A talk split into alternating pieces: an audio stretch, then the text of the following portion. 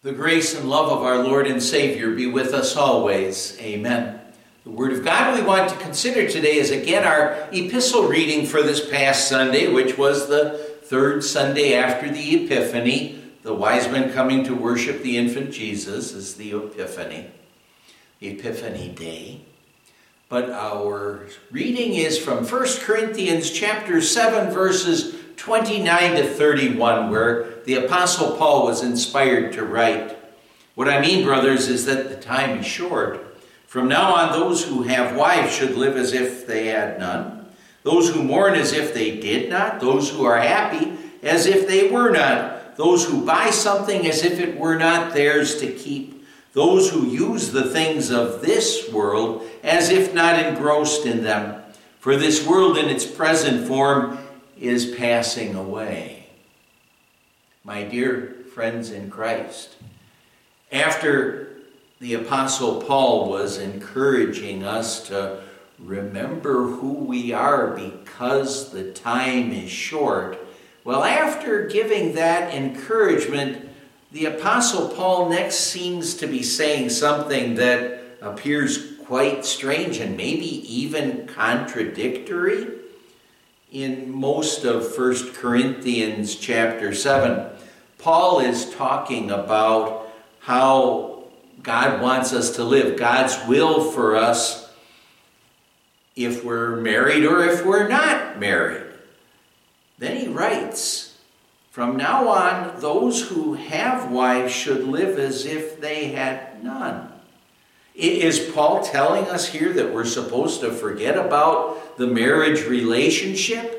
No, but he's reminding us here that we're part of a much more important relationship than marriage or family. And that, of course, is our relationship with our God. Jesus said, Anyone who loves his father or mother more than me is not worthy of me. Anyone who loves his son or daughter more than me is not worthy of me. See, now, Paul isn't telling us to forget about our marriage relationship or our family. He wants us to be good husbands, wives, parents, children. He wants us to be good, believing children of God. But he's telling us that our love for God should come first in our lives. Oh, remember how God tested Abraham? After many years of waiting, Abraham and Sarah finally had Isaac, that, that long awaited son, the son who was the one through whom the promises of God were going to be fulfilled. When Abraham was 100 years old. He finally got that son. And then some years later, after he was blessed with that son, well, what God did is God told him to sacrifice his son Isaac. Abraham was ready to sacrifice him because he loved God more than he loved his son. Of course, we know how the story did go there. God didn't have him actually sacrifice the son. But he wanted Abraham to realize the most important relationship in his life. And he wants us to realize the most important relationship in our lives as well. Paul continues Those who mourn should live as if they did not, those who are happy as if they were not.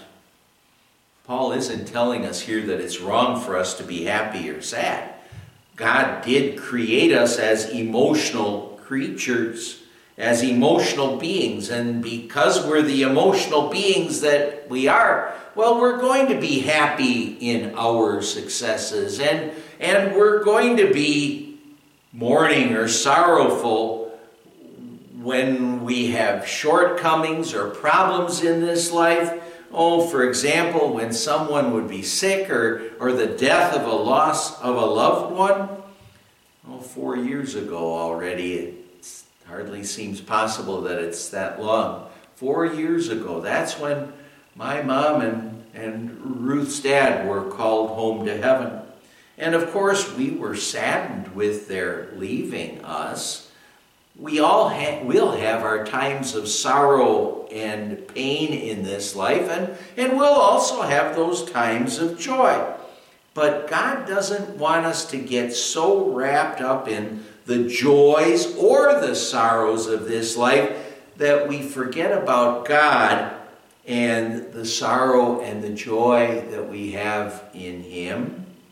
As God's children, we are saddened, definitely saddened by our sins because it, our sins are what made it necessary for Jesus to suffer and die as he did, to endure the hell that he did for us.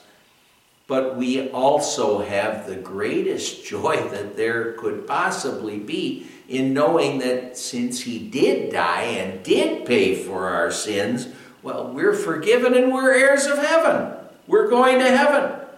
Well, I said before, Ruth and I filled with sorrow at the loss of our loved ones, but we're also filled with joy to know that my mom and her dad and her mom, of course, as well too, that they're with the Lord Jesus in heaven right now.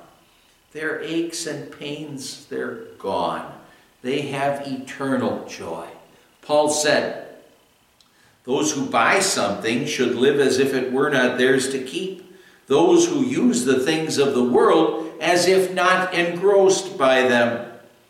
The temptation to love money and things more than we love God is perhaps one of the greatest temptations that we deal with in this life, one of the greatest temptations that Satan uses against us. That's why it's so important for us to remember that really we really own nothing in this life.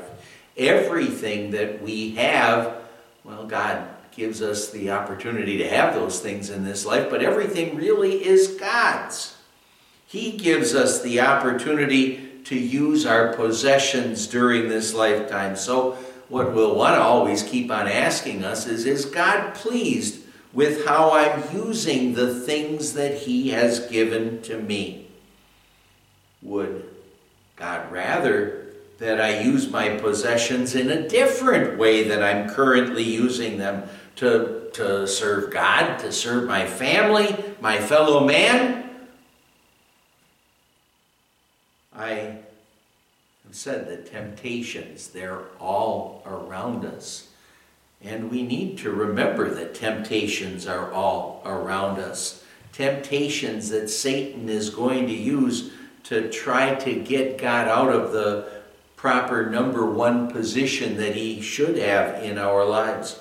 So, Paul is saying to us today don't be taken up or consumed with the affairs of this life, including even the marriage relationship. Intimate and absorbing as it is, the marriage relationship, the marriage commitment cannot and dare not usurp our commitment and our devotion to our Lord, nor can the sorrows and the joys of this life, or our businesses, or our possessions. None of those things will want none of those things to take the place of our heavenly treasure.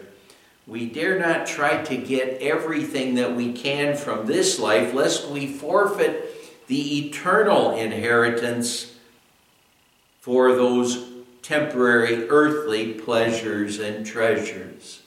In the hymn, A Mighty Fortress is Our God, Martin Luther caught the Apostle Paul's meaning in our reading when he said, And take they our life, goods, fame, child, and wife, let these all be gone they yet have nothing won, the kingdom ours remaineth. So remember who you are because temptations are all around us.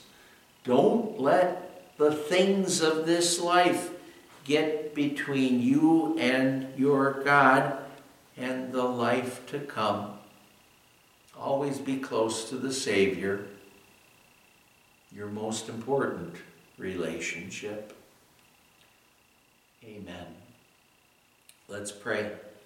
Lord God, Heavenly Father, help us always to remember who we are because temptations are all around us. You sent your Son to be our Savior, to pay for our sins, and you send your Holy Spirit to make us your believing children and heirs of eternal life in heaven.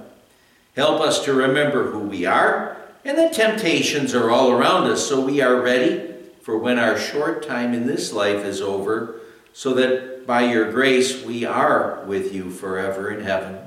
We pray in Jesus' name. Amen.